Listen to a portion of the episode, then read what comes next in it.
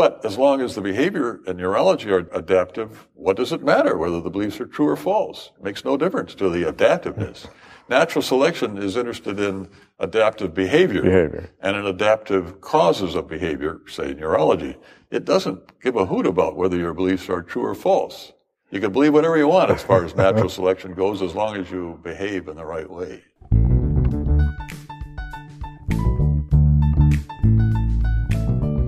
Hi, I'm Dr. Devin Sanchez Curry, and you're listening to Dialogues, Meditations, and Analyses, a companion podcast for the Problems of Philosophy course I teach at West Virginia University.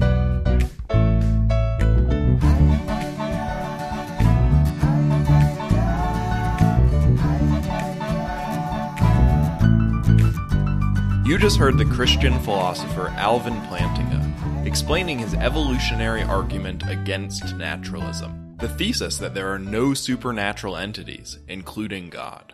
For today's episode, I've invited Dr. Nabil Hamid back on the podcast to unpack Plantinga's argument that if you believe in evolution, then you better believe in God, as well as the atheist philosopher Daniel Dennett's objections thereto.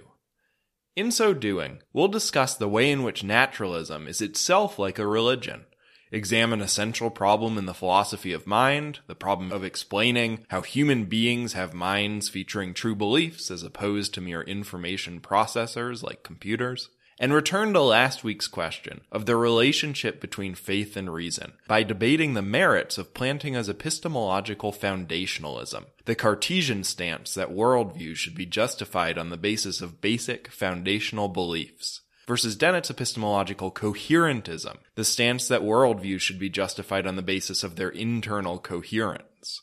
That's a lot of ground to cover, so let's jump right in.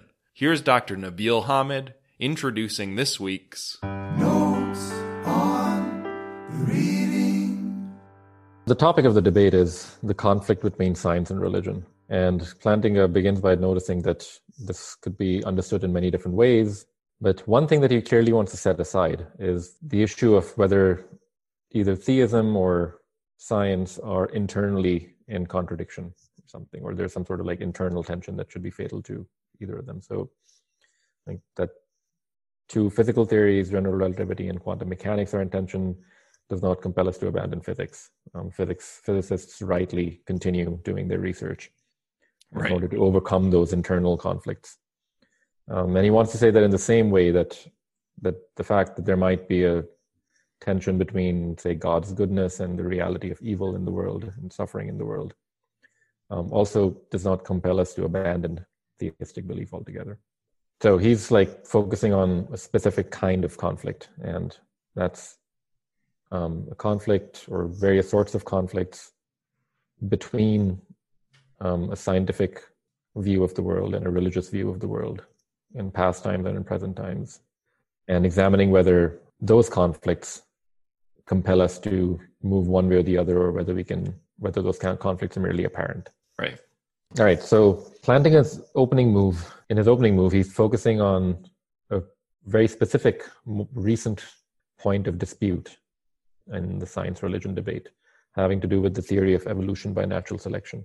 And he specifically wants to argue that a evolutionary theory in its standard contemporary form is not incompatible with theistic belief. Um, he wants to argue that the some some several of the most prominent anti-theistic arguments that involve evolution fail.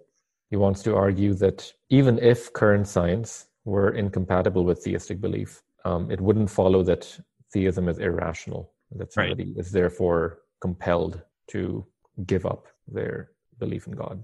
And then the fourth thing he wants to argue for is that is a specific view that he calls naturalism, um, which can, he takes to be the view that there is no such thing as um, the God of theistic religions, specifically Abrahamic religions, and presumably that the view that there's there are no supernatural entities. I mean, he wants to argue that this view that he calls naturalism is actually incompatible with evolution, even though a lot of the most prominent contemporary popular theorists of evolution and perhaps a lot of practicing evolutionary biologists as well may sign on to naturalism. Yeah, so Dennett is going to end up agreeing with that first claim of planting Plantinga's that there is no sort of intrinsic conflict between science and particularly evolutionary theory and religion. Um, it's unclear what he's going to say about the second one. So uh, it's not clear whether Dennett thinks there are knockdown arguments involving evolution against the existence of God, or if he just thinks that given evolution, there are no good arguments for God's existence. But then he's going to disagree with Plantinga about both of the last two. Um, and I think those are good places to focus our discussion today. So he's going to disagree that you're warranted to believe in God, even if science conflicts with religion.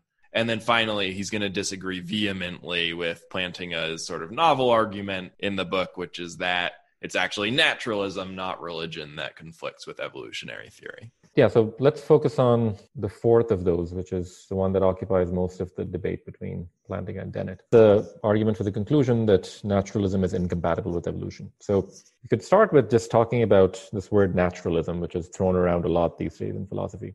And Plantinga identifies naturalism. I think this is fairly important to his argument. Yeah. That he identifies naturalism as a metaphysical or quasi religious thesis rather than a scientific thesis. Um, even though a lot of scientists hold this position, um, he thinks that it is something like a religious, it functions like a religious claim. He also is correctly observes that, that many practicing scientists actually reject naturalism and they endorse theism. Right.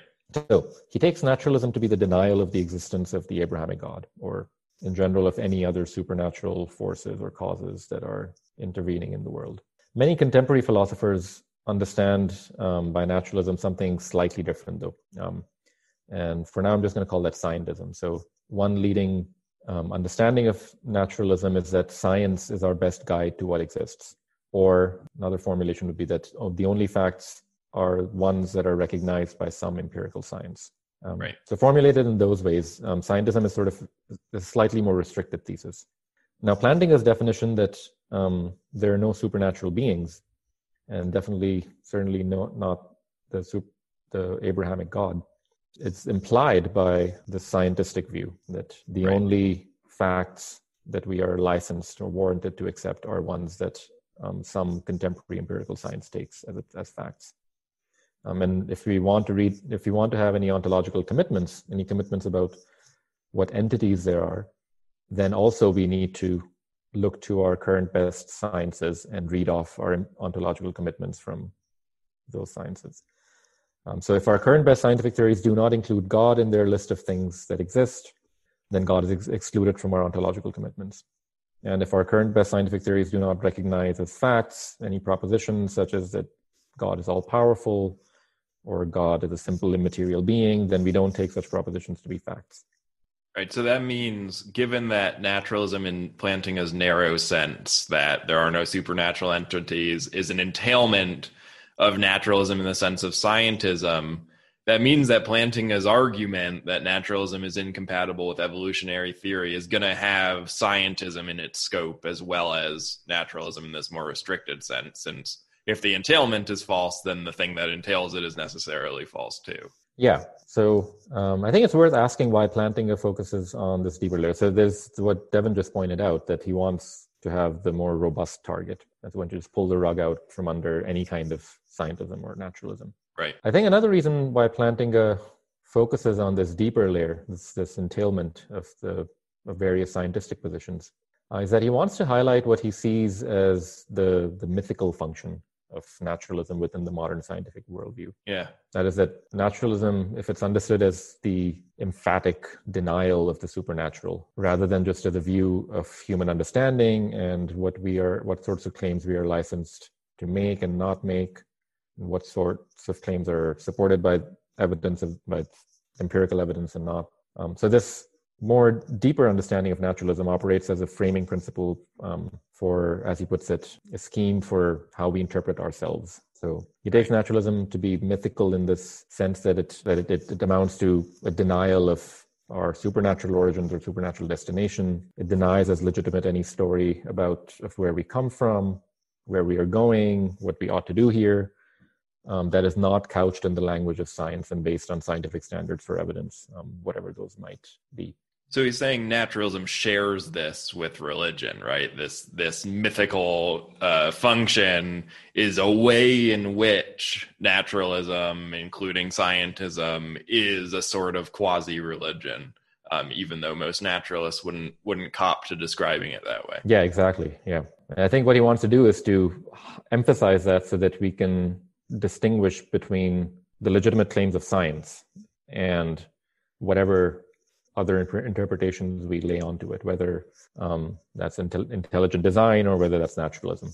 Yeah, I mean, for what it's worth, I think Dennett would cop to that point, unlike maybe many naturalists. So he famously wrote a New York Times op ed in the early 2000s saying that Brights, uh, atheists, basically naturalists, were uh, ostracized group in society much like uh, you know religious minorities that are persecuted can be ostracized groups in society and that there should be sort of bright solidarity and they should come together as a group based on this sort of shared conceptual framework this shared myth um, in the same way religious groups do. So um, I think Dennett is actually a good pick for Plantinga to have this debate with, a better pick maybe than many other naturalists, in that he's not averse to taking his naturalism to be a sort of metaphysical worldview in the way that religion is and in the way that Plantinga sees both of them. Yeah, that's interesting. I didn't know that. Yeah.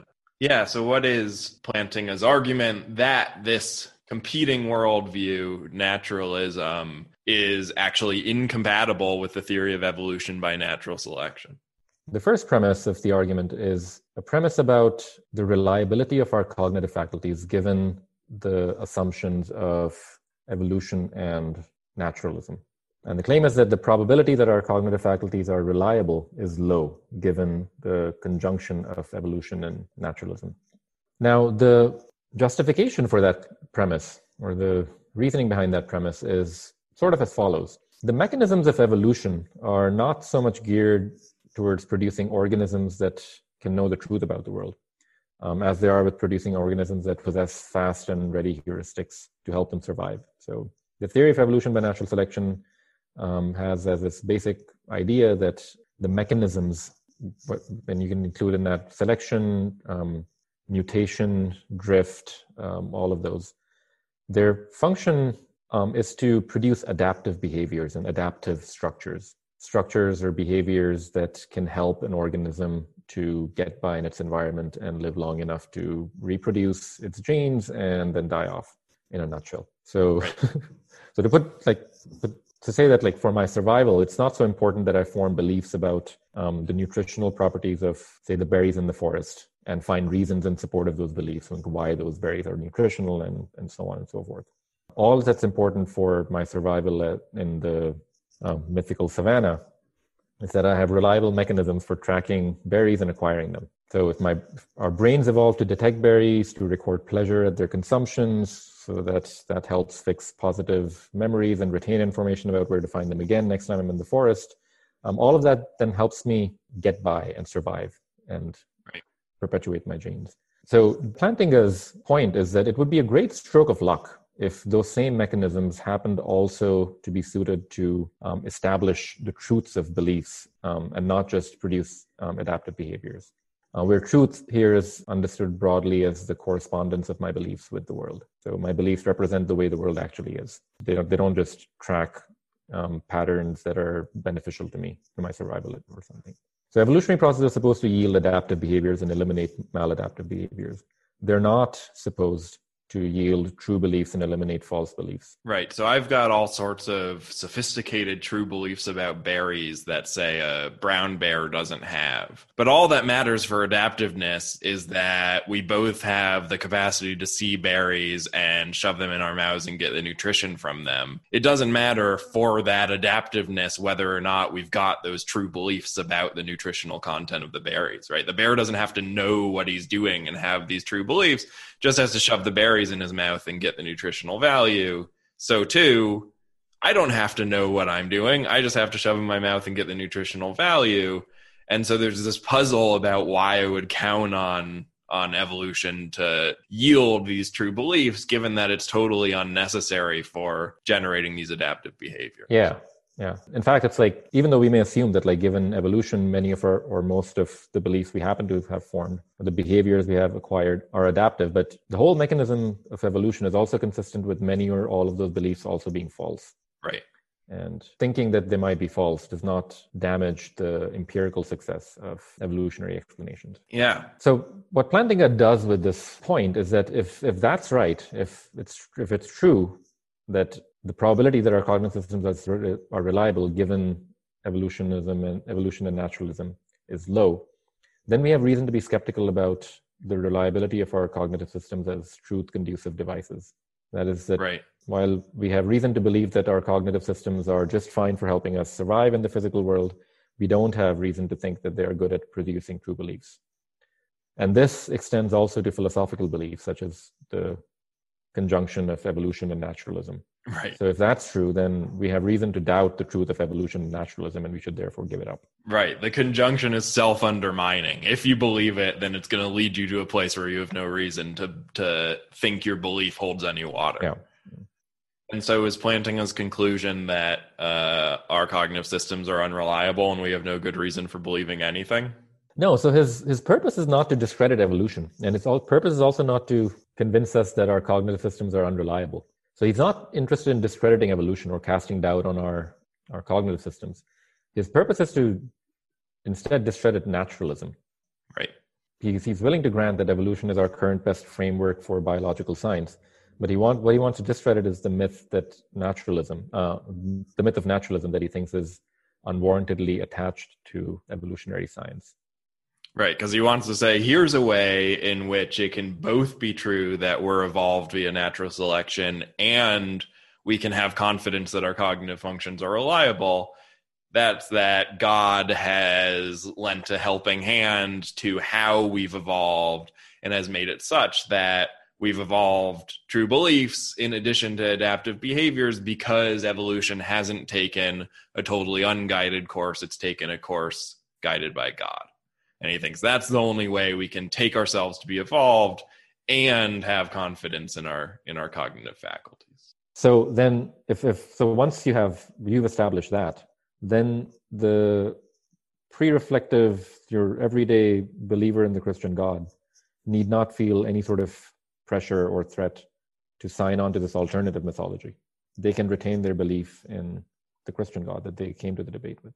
right so i want to get back to the dynamic between faith and reason in a little bit but at first i think uh, we should get dennett's response to this argument of plantinga's on Sure. the table so dennett says that there's something really important that Plantinga is right about in his argument but then there's also something really important that he's wrong about So what he's right about are, in Dennett's terms, that brains are syntactic engines, not semantic engines.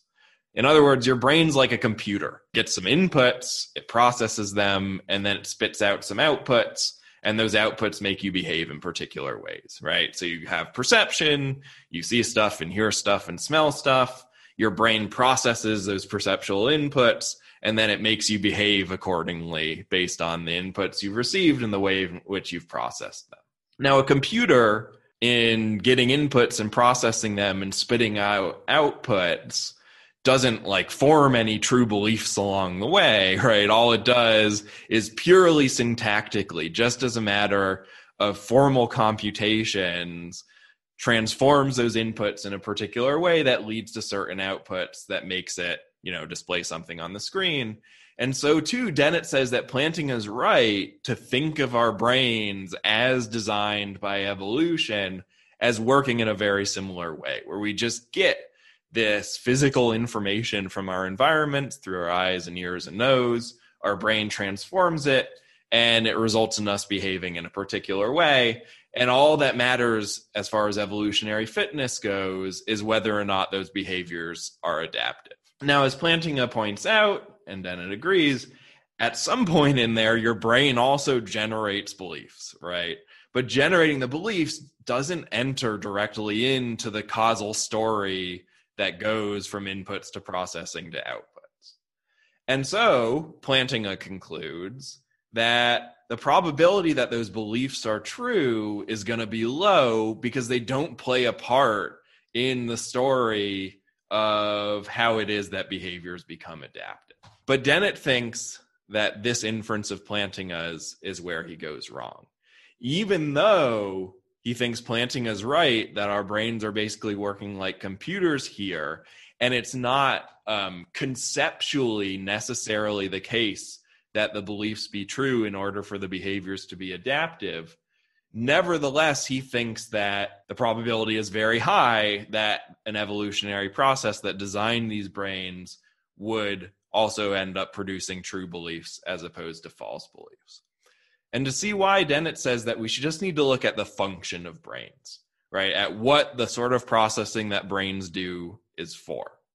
In the end, as Plantinga suggests, all of our bodily functions, all of our bodily processes have a single function, and that's producing adaptive behavior, right? But it's also useful to think about specialized sub-functions of different bodily processes, right? So your heart is for pumping blood and circulating it.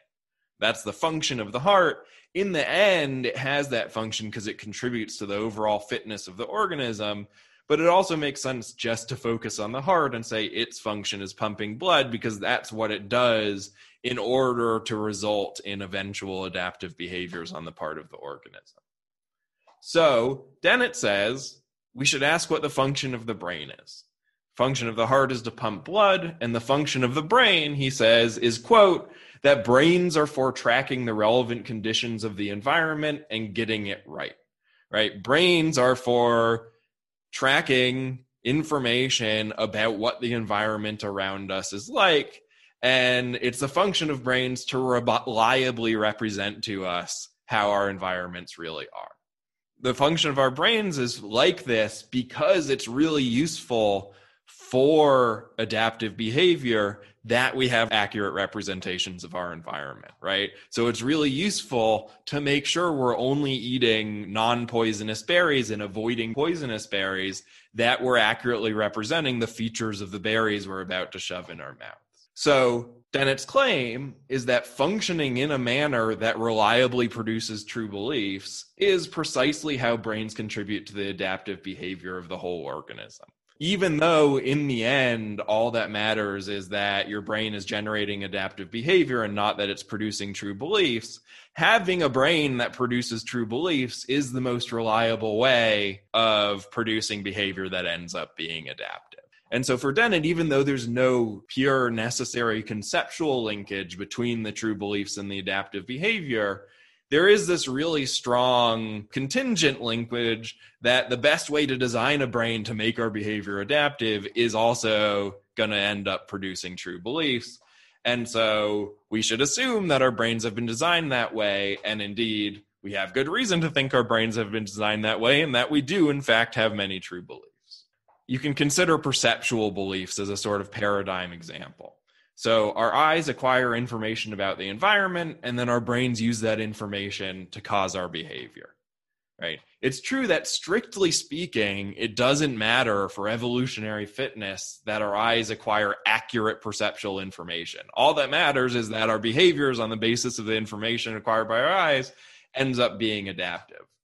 But the most sure way of causing adaptive behavior is for our eyes to transmit accurate information and tell us what the environment is actually like so we can behave appropriately. If our eyes didn't transmit accurate information, then we probably run into things and fall in holes a lot. But we don't. Our behavior is more adaptive than that precisely because we've got this accurate information input by our eyes. And so, while there's a sense in which evolution doesn't give a fig for accuracy per se, it does sort of indirectly, in that accuracy is a really good way of generating adaptive behaviors. And so, similarly, just as evolution doesn't give a fig for truth per se, as Plantinga says, um, having brains that produce true beliefs is an extremely useful way of making sure we behave adaptively uh, and thus, we shouldn't at all be surprised to find that evolution has designed our brains to generate true beliefs as well as adaptive behaviors. Yeah, so Plantinga's response to this line of argument comes down to drawing a distinction between um, what we might call content and what we might call information, which then leads to a distinction between what Plantinga calls an indicator as opposed to a belief. Right. So the basic idea is that there is a categorical difference between content and belief on the one hand and information and indicators on the other. Um, it's not that you just have more and more information, more and more accurate information, then you'll get to belief and content. Uh, rather, these are just two different things. So, the whole story that Dennett has laid out about brains being syntactic devices that have been produced by evolution to reliably uh, track certain sorts of structures in the environment um, and store that information so that the brain can then reuse that information to produce adaptive behaviors doesn't actually get to anything like what we might call belief. So, by way of example, he asks us to think about a frog and how a frog sitting on a lily pad um, ends up finding food. And by finding food, manages to survive and continue on. Um, so the idea is that if you think about a frog who is just sitting on a pad, on a lily pad, and every time a fly buzzes past, its tongue just flicks out and grabs the fly. And a frog might do that extremely reliably and very accurately, might be a really effective fly detector and fly grabber. But the question is, um, what does the frog believe about the flies? What does the frog need to represent to itself about the fly in order to succeed in this fly catching behavior that is adaptive for it? And Plantinga's response to the question is that the frog need not have any beliefs whatsoever. It need not have any sorts of um, representations of the fly as a fly and of the fly as conducive for its continued well-being or its flourishing or anything of that sort. All that matters is that the frog's neurophysiology has come to be such that um, every time this black fleck uh, moves past in its visual field at a certain distance, um, the brain causes its tongue to flick out um, in an attempt to grab right. it. So that's what he means that we can think of the frog's neurophysiology and in general of any evolved um, neurophysiological system as an indicating system, as a, as a signal detecting system. We need not think of it as a belief producing system, i.e., so of the, the, sort of system that produces representations about which we can um, ask, are these true or false? Yeah. So Dennett takes Plantinga, I think, to have um, articulated a sort of much more compelling defense of his argument with this distinction between indicators and true beliefs, and it causes him to to back up a little bit and refine his response. So he says, "Yeah, Plantinga is right. There is no good reason to think that frogs have two true beliefs as opposed to just indicators, or even really to think that frogs have beliefs at all." Um, now, you might say, look, our brains are a whole lot bigger and more complex than frogs' brains. But that in and of itself might just show that we've got more and more sophisticated indicators, right? That bigness and complexity and the amount of information we process doesn't necessarily show that we've got to generate true beliefs. It might just show that we've got uh, really sophisticated indication systems, right? So you might say, look, a computer is way more informationally complex than a frog's brain. Um, but computers still just have indicators. They just process the information, which allows them to spit out correct answers. But nowhere along that line do they produce like an understanding of the information that they're processing, such that you could say that the computer itself has true beliefs, right? And so the question that that Plantinga has put his finger on here, which is a really interesting question, an important question in the philosophy of mind, not just in uh, this sort of argument about the relationship between science and religion, is what is it about human beings that distinguishes us from frogs and computers such that we've got true beliefs as opposed to mere sophisticated indicator systems. And Plantinga suggestion is that whatever it is about human beings that makes us have true beliefs as opposed to sophisticated indicator systems can't be explained by the conjunction of evolution and naturalism. Because if you think evolution is proceeding in a way that's unguided by any sort of God, then there's no reason for us ever to develop true beliefs, or there's no reason to think that it's likely we would develop true beliefs as opposed to mere complex indicator system. But Dennett thinks that Plantinga is sort of artificially restricting the resources that the naturalist has access to in responding to this argument. And that Plantinga is suggesting that in order to explain true beliefs, a naturalist better just appeal to biological evolution that's unguided because the naturalist is a naturalist, um, and that they've got recourse to no other sort of explanation of why human beings have lots of true beliefs and not just reliable indicators. But Dennett points out that human beliefs, even on a sort of naturalistic worldview, aren't just the product of unguided biological evolution. They're also the product of human language use and the various ways in which humans refine what they believe by talking to each other, and relatedly by cultural evolution by the ways in which it's not only our biology that evolves, but it's also our cultural practices, our way of relating to each other and sharing methods and tools and perspectives that allow us to understand the world.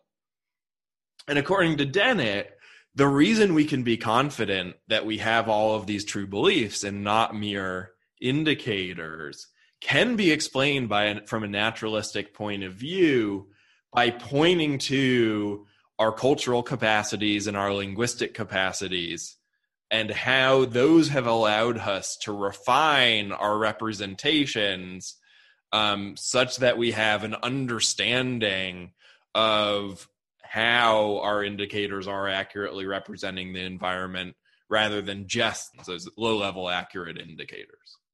In the end, Dennett says in one of his more uh, provocative lines that Plantinga's view betrays a failure of imagination, not an insight into necessity. So Plantinga is saying that the naturalist has restricted their explanatory power so much that it's impossible for them to offer a good explanation of why we can count our, on our cognitive capacities being reliable. And Dennett says that Plantinga is just uh, showing off a failure of imagination here. Plantinga is just failing to imagine the ways in which language and culture could conspire with biology in order to make our cognitive capacities reliable, even without any sort of divine intervention. Yeah, I wonder if um, I wonder what Plantinga would say to the cultural evolution point, and that, that language and culture can make good on the limitations of biology. Yeah, an unfortunate um, feature of debate books is that the debate must end at some point, and Dennett gets in the last word here. So we we, we don't know what Plantinga's response to this line is. Yeah, but you might think that one sort of plausible response to it is: what are the reasons for thinking that human culture, the evidence that we have of human culture, gives us reason to think that we have made progress in striking upon the truth? because I mean, the evidence of human culture is, I guess, the evidence that's not coming from the biological sciences or the physical sciences, but rather from the the human sciences, from sociology, from anthropology, from history, right. from literature, and it would be. You might think that it, it would some it would, some, would be a really bold person to argue that the recorded human history that we have in the form of documents and material remains and so on and beliefs and practices is a steady progress yeah. towards um, greater truth or or even greater goodness. One could make that argument, and people do make that argument, but um, I think it's it's one that's definitely not on as sure a footing as is betrayed by Dennett's claims on behalf of cultural evolution.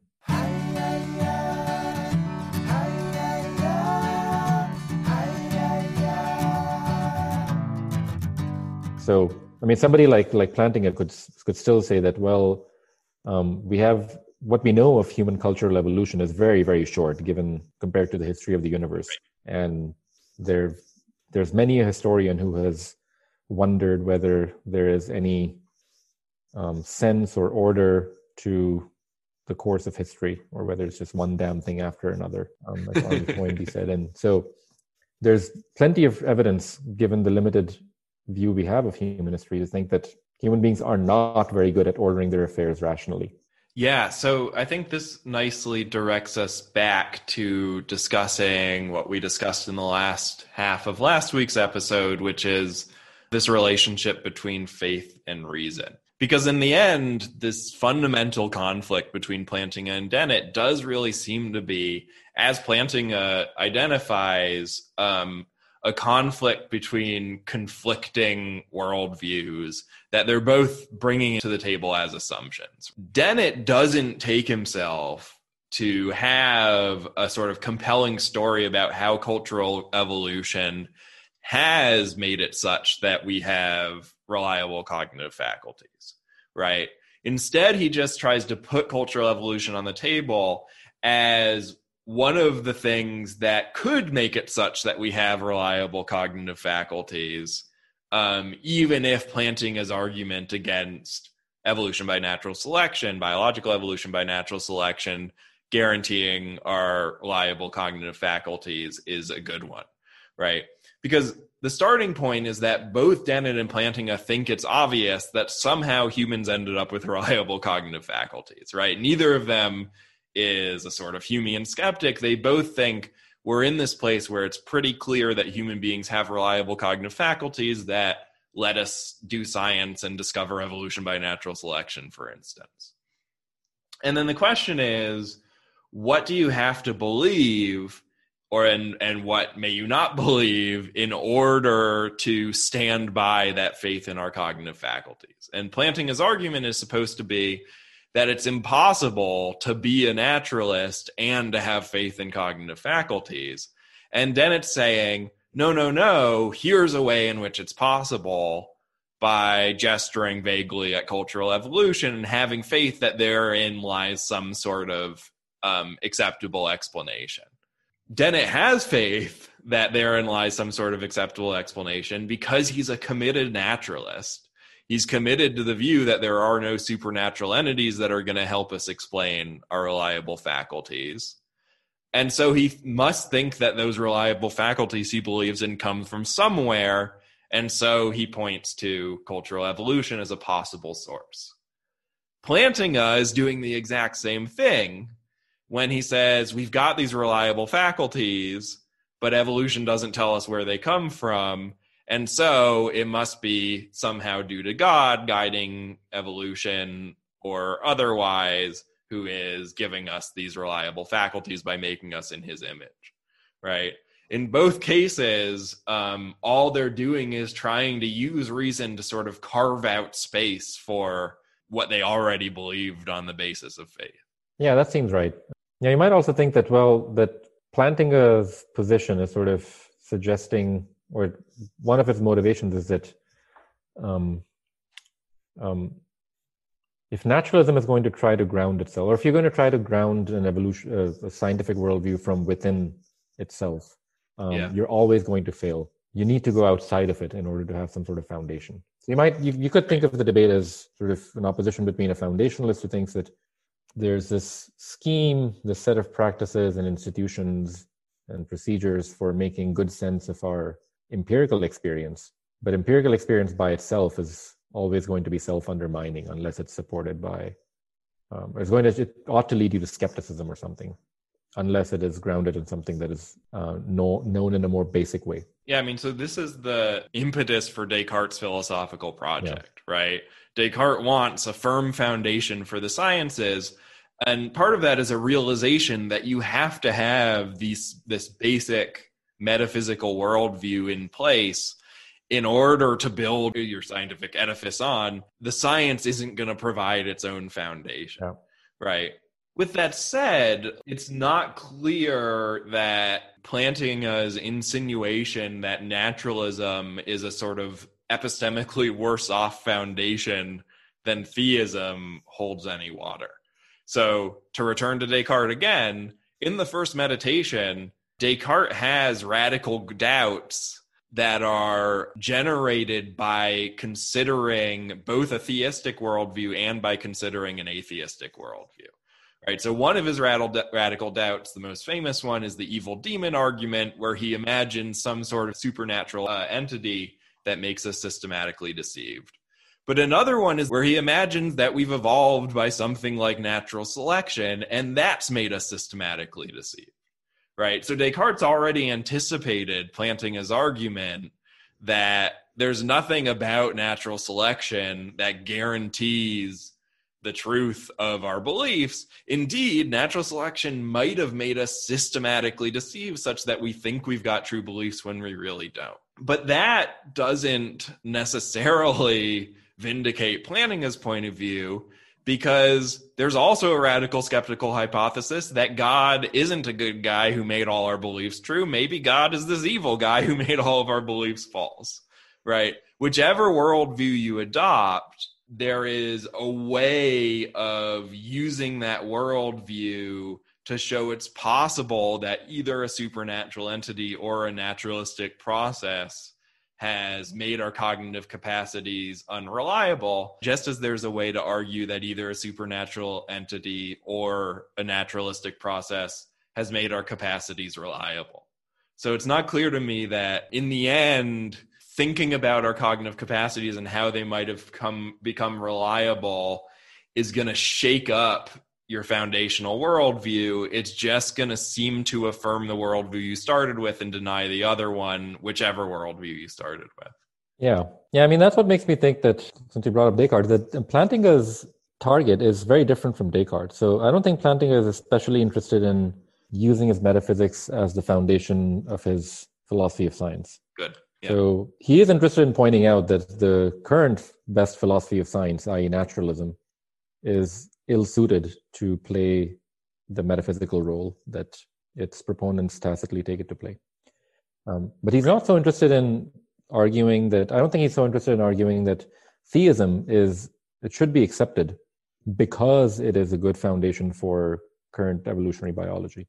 So I think what's, what's yeah, more important indeed. for him is to preserve the autonomy of faith, which he thinks is rests not on whatever support it can provide for our scientific practices, but he thinks that it rests on something that he refers to a few times as the sensus divinitatis. It's a, a basic primitive itself, not further justifiable or in need of justification, recognition of the supernatural. Yeah, so Plantinga's, I think, most famous work, or at least the work that sort of put him on the map, was in arguing that we should take faith in God to be this sort of basic belief grounded in this basic sense of the divine. And he argued for that by drawing an analogy with our belief in other minds. He says, look, the main rational argument for believing in other minds, the argument by analogy that says, well, Nabil's a lot like me in a lot of respects, so I should assume that he's conscious just like I am. That's far from an airtight argument. There are a lot of ways to cast doubt on the argument from analogy. But Plantinga says it's a mistake to think that my reason for believing that Nabil is conscious, that Nabil has a mind like mine, is based on this sort of analogy to begin with. Rather, I just sort of have a faith based in a basic cognitive capacity to recognize the people around me as people that Nabil and everybody else I interact with is conscious just like I am. And this faith is warranted just because I'm sort of set up to live in the world taking this on faith and there can be no more basic kind of warrant than that right it's a built-in feature of any proper sort of foundational metaphysics and you build rational arguments on top of that sort of pre-built-in foundation you don't try to argue for the foundation itself and Plantinga says the exact same thing goes for faith in God as it goes for faith in other minds um, we have this sort of sense of the divine, he thinks, um, as just a natural cognitive capacity as human beings. And that faith is perfectly warranted in this sort of basic way that faith that other people are conscious is warranted. We don't need to reason our way towards its warrant. We don't need to try to square it with the other things we believe. It's the bedrock that we should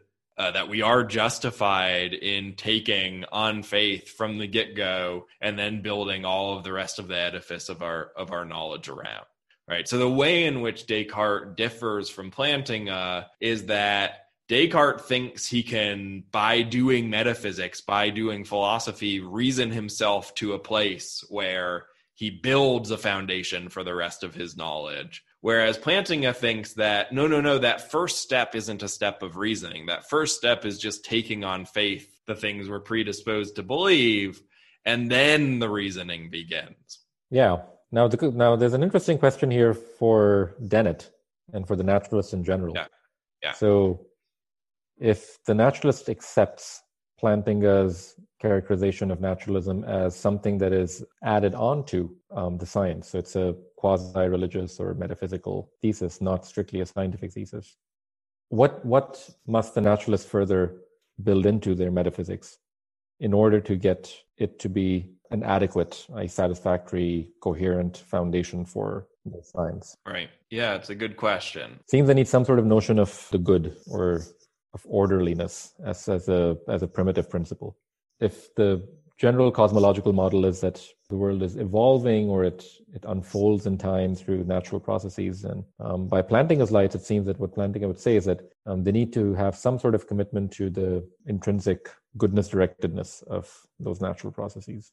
And then you get a different sort of naturalism. You get a sort of like an Aristotelian naturalism rather than a naturalism that thinks of value as something just accidental.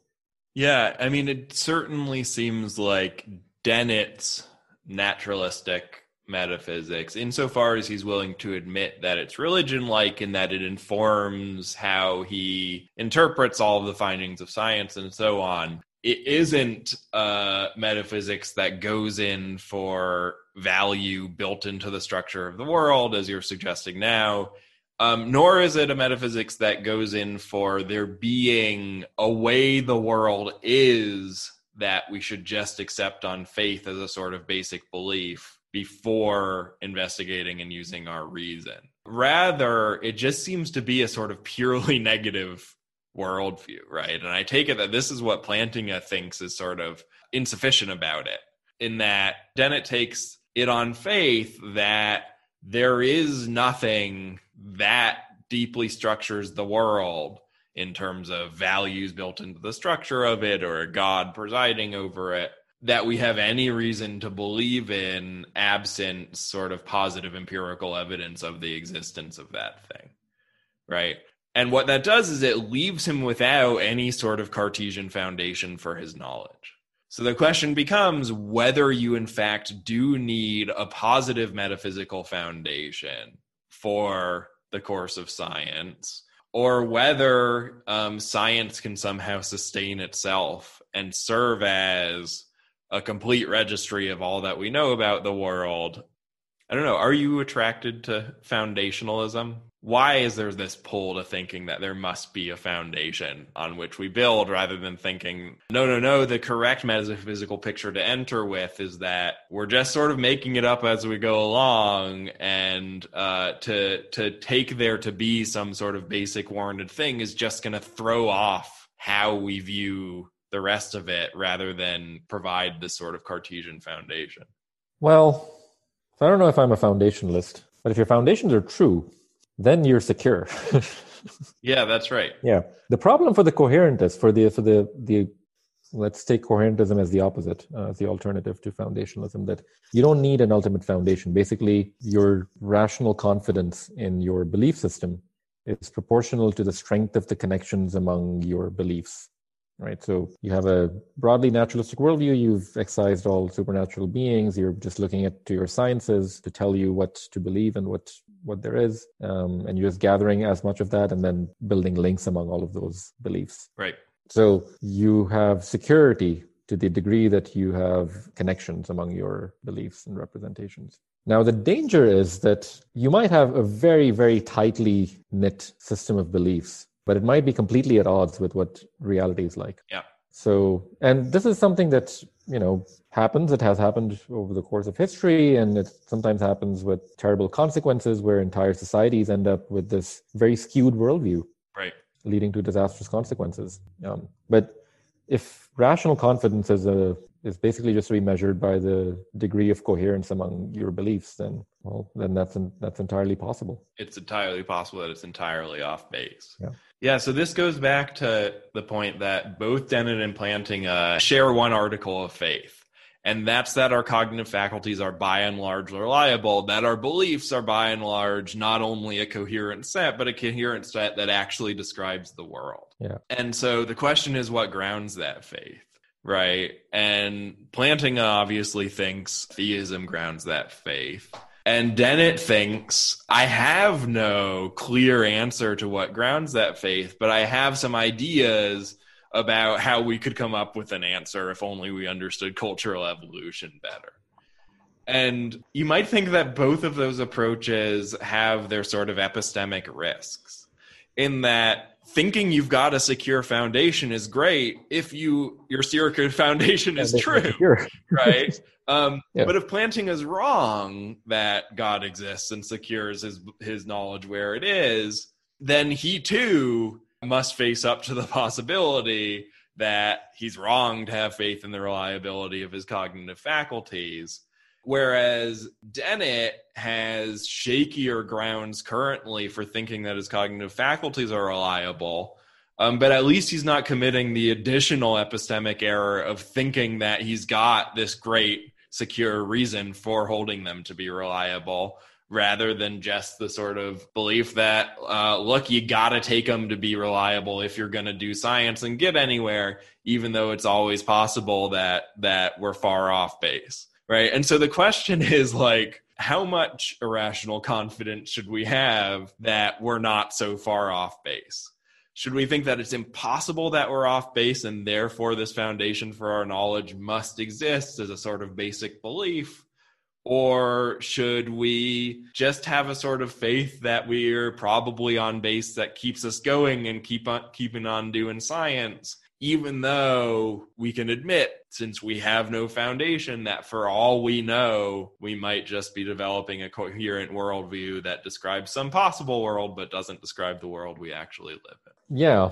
Also I, I doubt that dennett is that much of a skeptical and revisionist in his position. I think he my sense is that he sort of signed on to naturalism. Oh yeah, he's definitely got this faith, but I think he would admit if pressed that he has no deep metaphysical foundation for this faith. The question is whether having the deep metaphysical foundation gets you anywhere or not. Yeah. I think Plantinga might say that one advantage of his picture is that his foundations are not really very responsive to the state of our empirical knowledge. Right.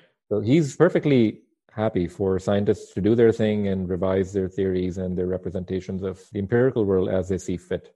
And he doesn't think that it can, in principle, undermine the faith that is based on the sense of the divine. Right. That that sense in the divine and his religious faith and his faith in the existence of a God who created the world and whatever the created all the physical laws, whatever they turn out to be, is much more encompassing than just issues of making good on our scientific theories.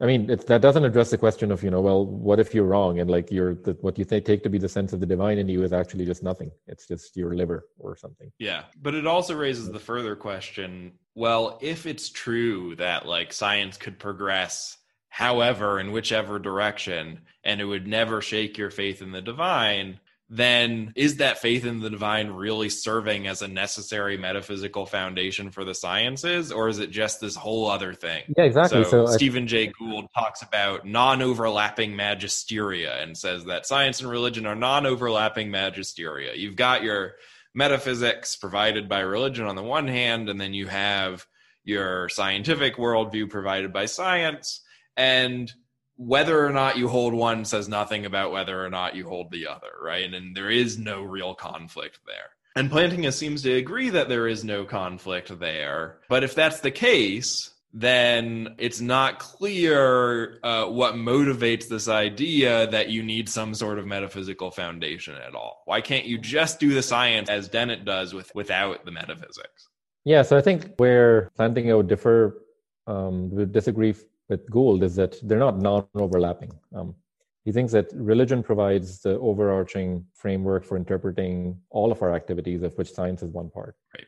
Science has its autonomous domain, but its autonomy is not absolute. Science is one thing that humans engage in. They also create art and make movies and post on Instagram and all of those things. And religion is supposed to be the, the, the grander framework within which we have to make sense of each of these activities. Plantinga is willing to grant a lot of autonomy to science, but what he's resisting is the idea that science could be an overarching framework on par with religion. Right.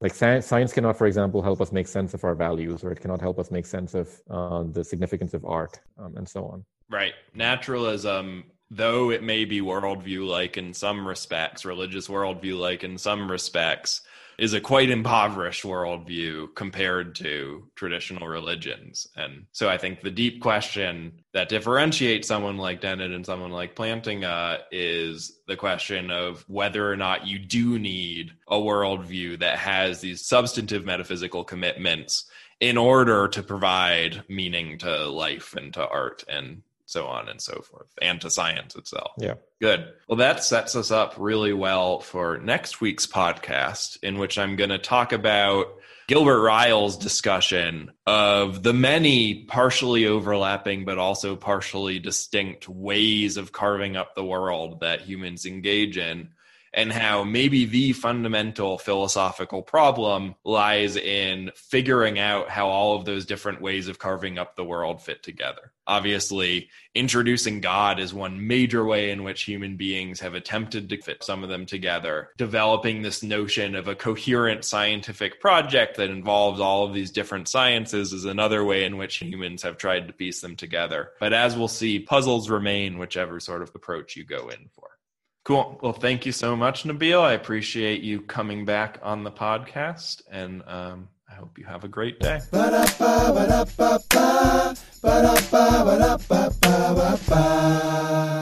Thanks again to Dr. Nabil Hamed. That's it for this week, and for our discussion of the relationship between science and religion. We won't, however, be moving on quite yet from the tangle of philosophical problems caused by trying to square science with traditional ways of viewing the world. Instead, we'll turn to Dennett's mentor, Gilbert Ryle, and his analysis of the relationship between the world of science and the everyday world. That's next time on episode 11 of Dialogues, Meditation,